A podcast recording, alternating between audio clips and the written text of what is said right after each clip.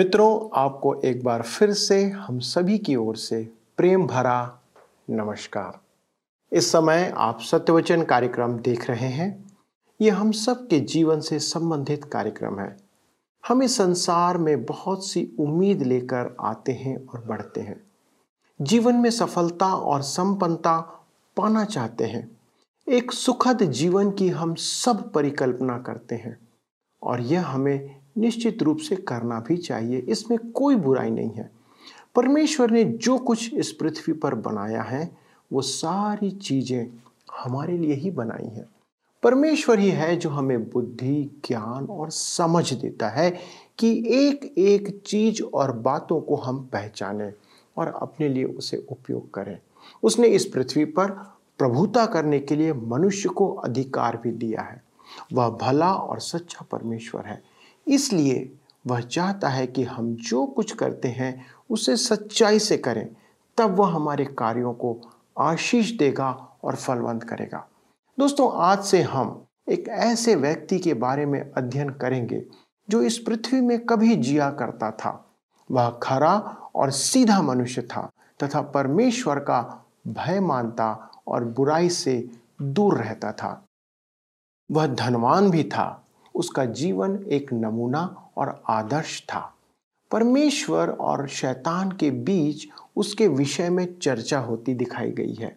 जो बात सामने निकल के आती है, उससे प्रकट होता है कि परमेश्वर मानव जीवन से कैसे बर्ताव करता है और खरे और उसका भय मानने वालों पर किस प्रकार वो गर्व करता है। उस मनुष्य का नाम अयूब था। आइए दोस्तों बाइबल से अयूब नामक पुस्तक से अयूब के बारे में अध्ययन करें। आइए अपने अध्ययन को आरंभ करें। मित्रों, पिछले अध्ययन में हमने एस्तर की पुस्तक का अध्ययन किया था और मुझे विश्वास है कि आप सबने एस्तर की पुस्तक के द्वारा अपने जीवन में आशीषों को प्राप्त किया है।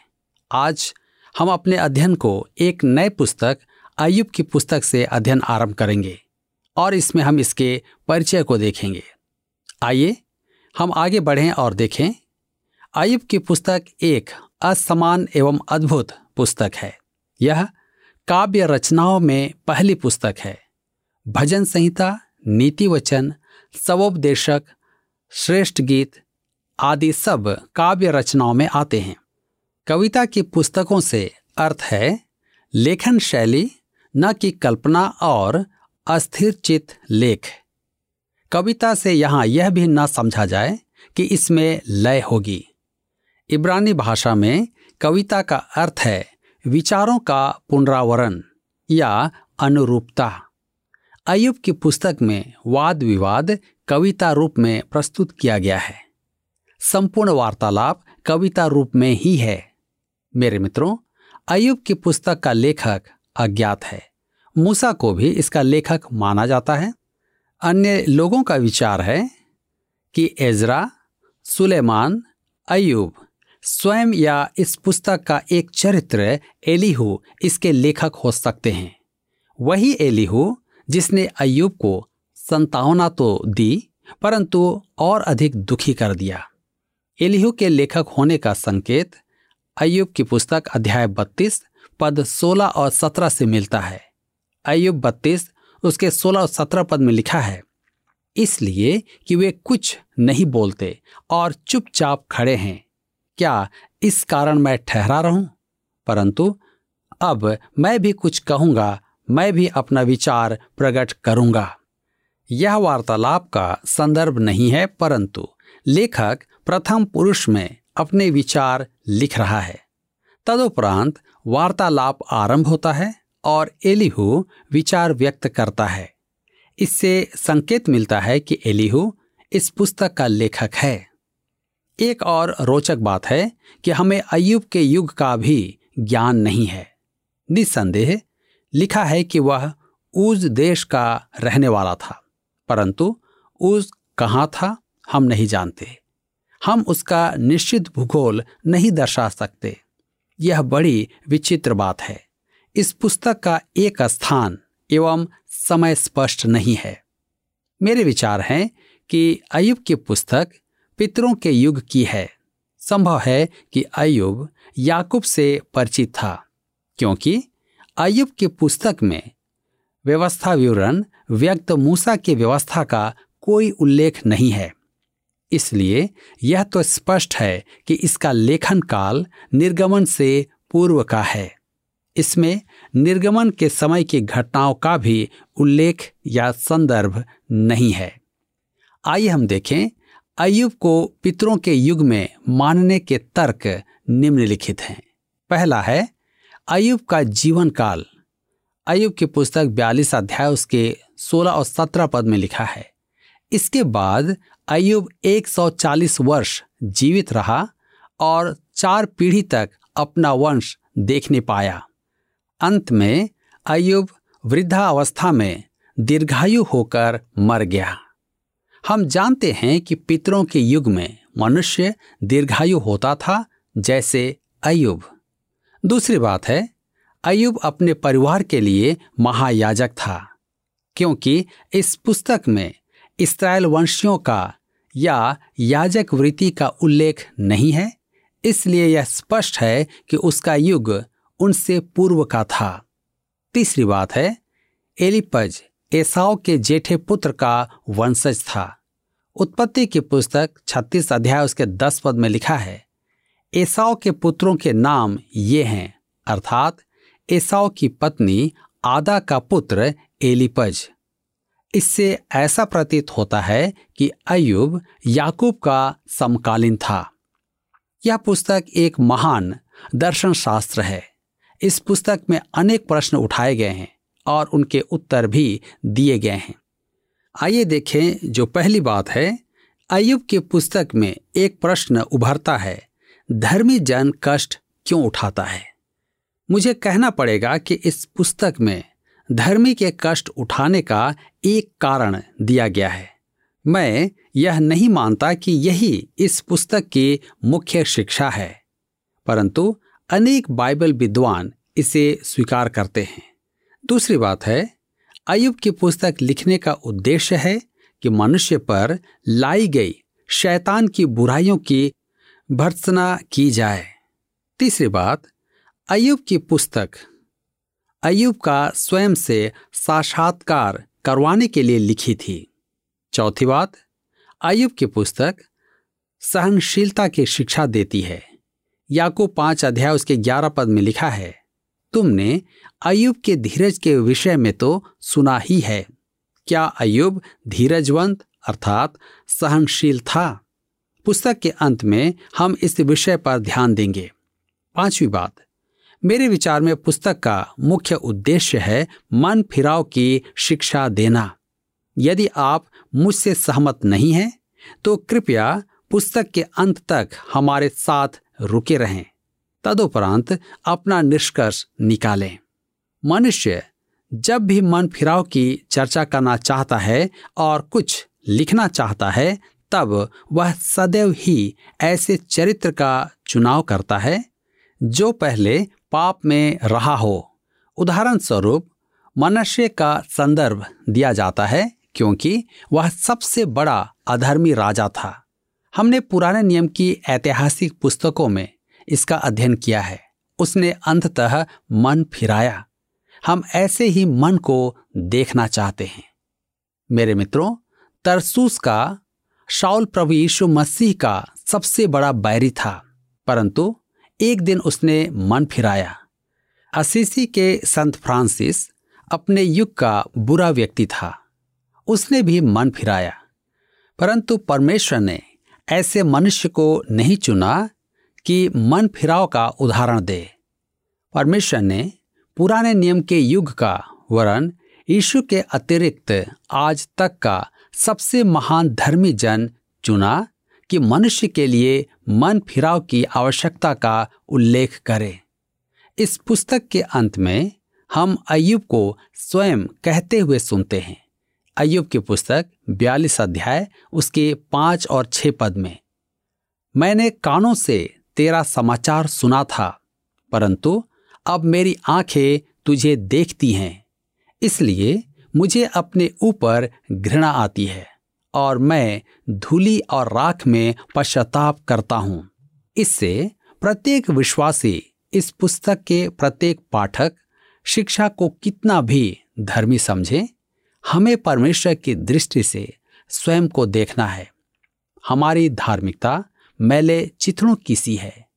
हम सबको मन फिराना होगा। मेरे मित्रों, अनेकों ने स्वीकार किया है कि यह एक महान दर्शन शास्त्र है।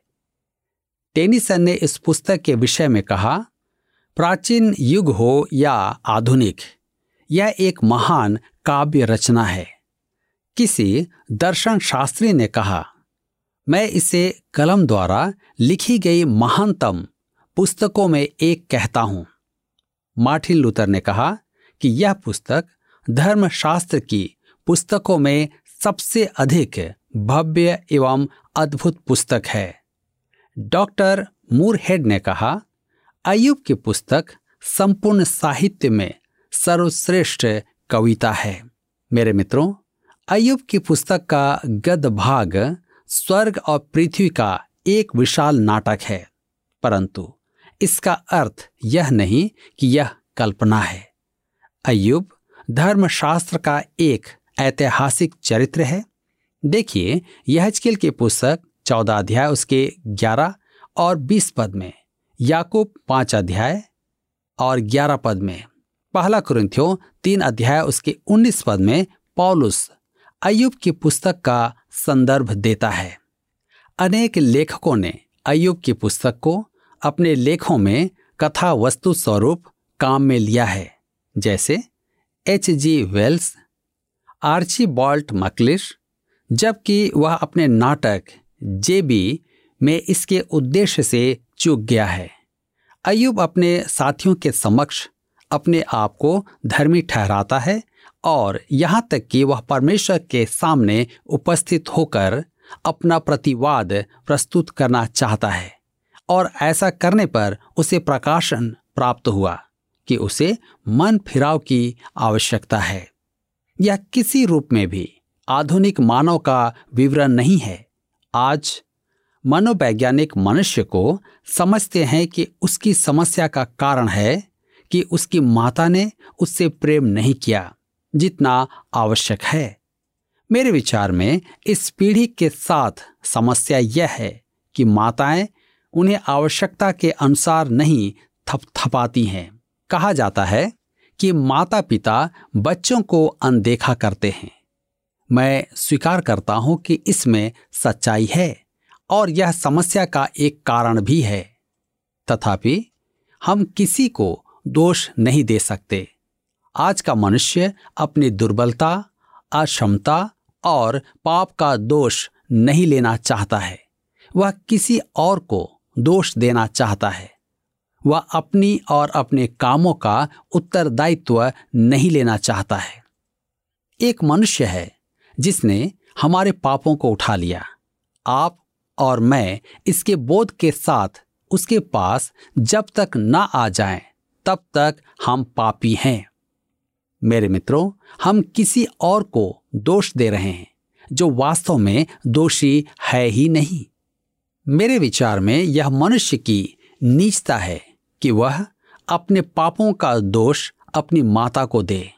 यह एक जघन्य बात है, परंतु आज यही हो रहा है। आज का मनुष्य विषम परिस्थिति में है और घोर निराशा से घिरा हुआ है। वह अपने पापों का दोष दूसरों पर डाल रहा है। उसे जो शांति चाहिए, उसे पाने के लिए वह कहाँ जाए? शांति की खोज में उसने अपने आप को भौतिकवाद और सांसारिकता से घेर रखा है। मैं एक ऐसे मनुष्य को जानता हूँ, जिसके पलंग पर अनेक बिजली के बटन लगे हुए थे। वह कहीं भी बत्ती जला सकता था, घंटी बजा सकता था लेटे लेटे दरवाज़ा खोल सकता था, बाहर की बत्तियाँ जला सकता था, वह सब कुछ लेटे लेटे ही कर सकता था। मैंने ऐसी बात पहले कभी नहीं देखी थी। उसके लिए वह महान सुविधा थी। अनेक जन ऐसा ही करते हैं। हम सबकी अपनी अपनी सुरक्षा है, जिसमें हम आराम पाना चाहते हैं। तथापि आज के मनुष्य की समस्या यह है कि उसका विवेक परमेश्वर के अधीन नहीं है। जी हाँ वह नहीं जानता है कि एक उद्धार करता है, जिसके पास वह आ सकता है। अयुब ऐसा नहीं था। वह परमेश्वर में विश्वास रखता था। हम देखेंगे कि वह परमेश्वर में विश्वास रखता था। हम देखेंगे कि परमेश्वर अयुब को कठिन परिस्थितियों में डालता है। और अंत में उसे अपनी उपस्थिति में लाता है। परमेश्वर ने अयुब को अपने आप में ले आने के लिए उसका सब कुछ नष्ट करवा दिया। आज का मनुष्य भी सब सुख सुविधाओं के उपरांत कठिन परिस्थिति में आ जाता है। सब साधनों के रहते हुए भी वह समुद्र में एक लकड़ी पर लटका हुआ तैर रहा है और नहीं जानता कि वह कहाँ है और कहाँ जा रहा है। यह बड़े भय की बात है। सच तो यह है कि कुछ लोग यह सोचने पर बाध्य हैं कि कहीं तो कोई है। एक गीत बड़ा प्रचलित हुआ था। इस अंग्रेज़ी गीत का अनुवाद है, गलीली पुरुष के हाथ में हाथ देकर चलो। या उसकी निकटता में आना तो है परंतु उसके समक्ष अपना पापी स्वभाव लाना और उसे मुक्तिदाता ग्रहण करना अभी दूर है। आज मनुष्य जीवन के समर्पण की चर्चा करता है। प्रसंगवश, आपका समर्पण क्या है? आप यह नहीं कह सकते। प्रभु प्रभु, और उससे आपका प्रभु एवं स्वामी बन जाने की आशा करें। पहले तो आपको उसे उद्धारकर्ता बनाना है। वह आपके लिए अपनी जान दे चुका है। यदि आप प्रभु यीशु के साथ क्रूस पर से आरंभ नहीं करते तो आप उसके साथ कहीं से भी आरंभ नहीं कर सकते। मेरे मित्रों, मैंने आपका समय लिया है, परंतु मेरे विचार में यह महत्वपूर्ण है। अयुब को अपने कष्टों में भी परमेश्वर की उपस्थिति का बोध था। वह आज के मनुष्य के समान मझधार में नहीं था।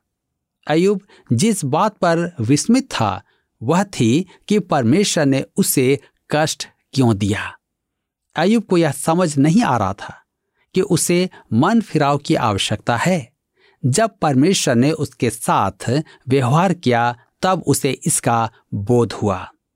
तो आइए आज हम अपने अध्ययन में आगे बढ़ेंगे और अयुब की पुस्तक अध्याय एक में देखेंगे, जिसका विषय है स्वर्ग और पृथ्वी पर नाटक। ऊज देश। अयुब एक अध्याय के एक पद में लिखा है उस देश में अयुब नामक एक पुरुष था, वह खरा और सीधा था, और परमेश्वर का भय मानता और बुराई से दूर रहता था। उस देश मध्य एशिया में था, परंतु इससे अधिक जानकारी हमें नहीं है। जोसेफुस एक इतिहासकार हमें इसके बारे में कुछ जानकारी देता है। उत्पत्ति की पुस्तक दस अध्याय उसके बाईस और तेईस पद में उस, अर्थात उस को शेम के पुत्र आराम को कहा गया है। उत्पत्ति बाईस अध्याय उसके बीस पद और बीस अध्याय के इक्कीस पद में उस, नाहौर का जेठा पुत्र है। नाहौर अब्राहम का भाई था। जोसेफुस कहता है कि ऊज प्राचीन नगर दमिश्क का संस्थापक था।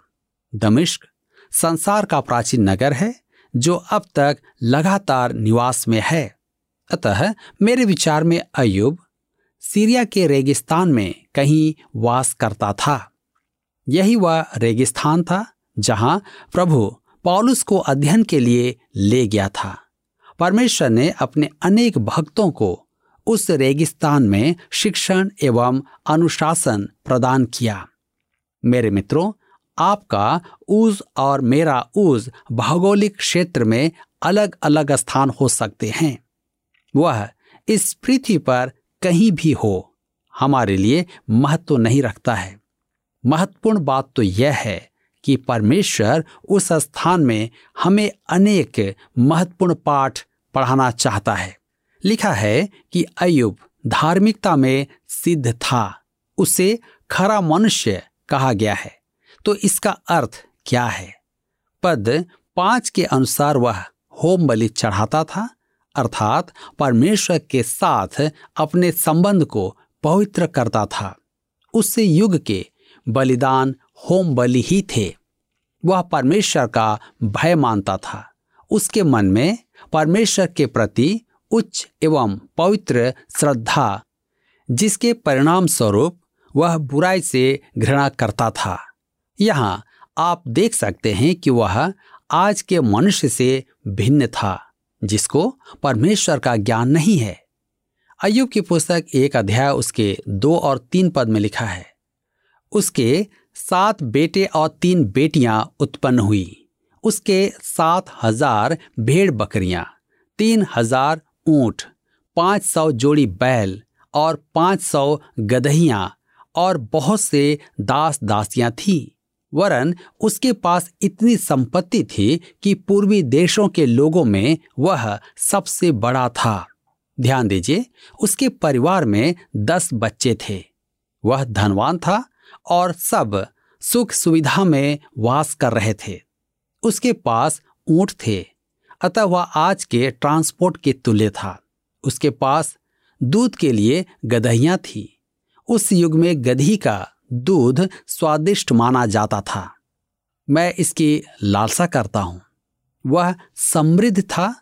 पद तीन के अंतिम भाग से विदित होता है कि वह सब करोड़पतियों के बराबर ही था। अयुब एक अध्याय के चार पद में लिखा है, उसके बेटे बारी बारी से एक दूसरे के घर में खाने पीने को जाया करते थे और अपनी तीनों बहनों को अपने संग खाने पीने के लिए बुलवा भेजते थे। अर्थात वे सुख सुविधा में वास कर रहे थे, परंतु देखिए, उसके मन में फिर भी परमेश्वर का भय था।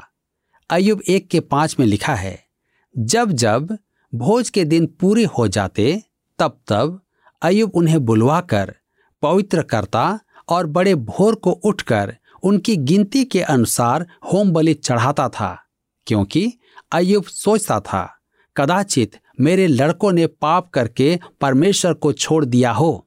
इसी रीति अयुब सदैव किया करता था। यहाँ ध्यान देने योग्य बात यह है कि अयुब अपने लिए होम बलि नहीं चढ़ाता था।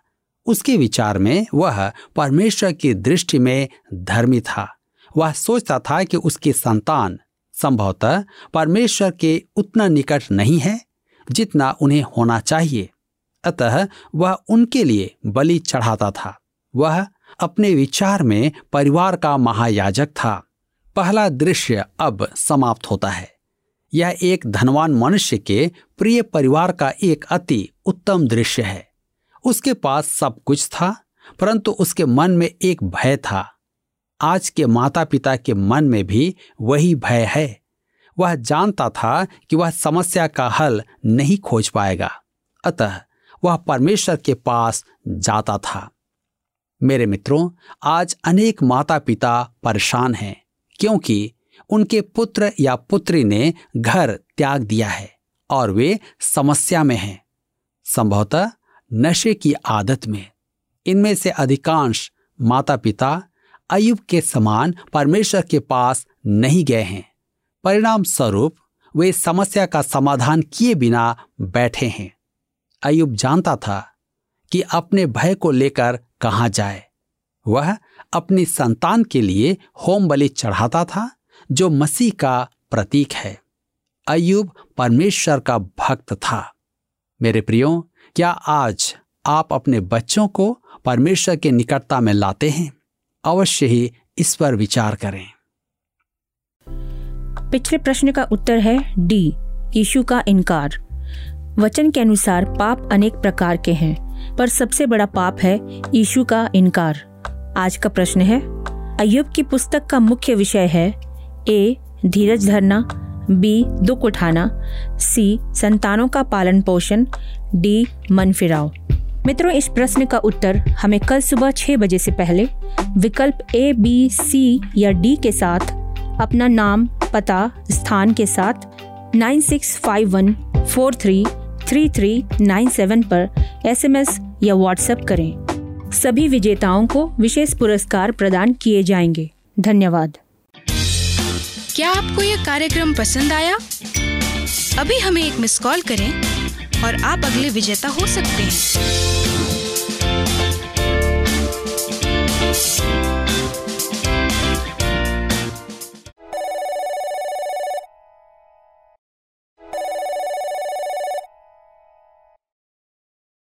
प्रिय मित्रों अयूब के जीवन के द्वारा से परमेश्वर हमें बताना चाहता है कि मनुष्य अपने आप को जाने कि वह कौन है और क्या है।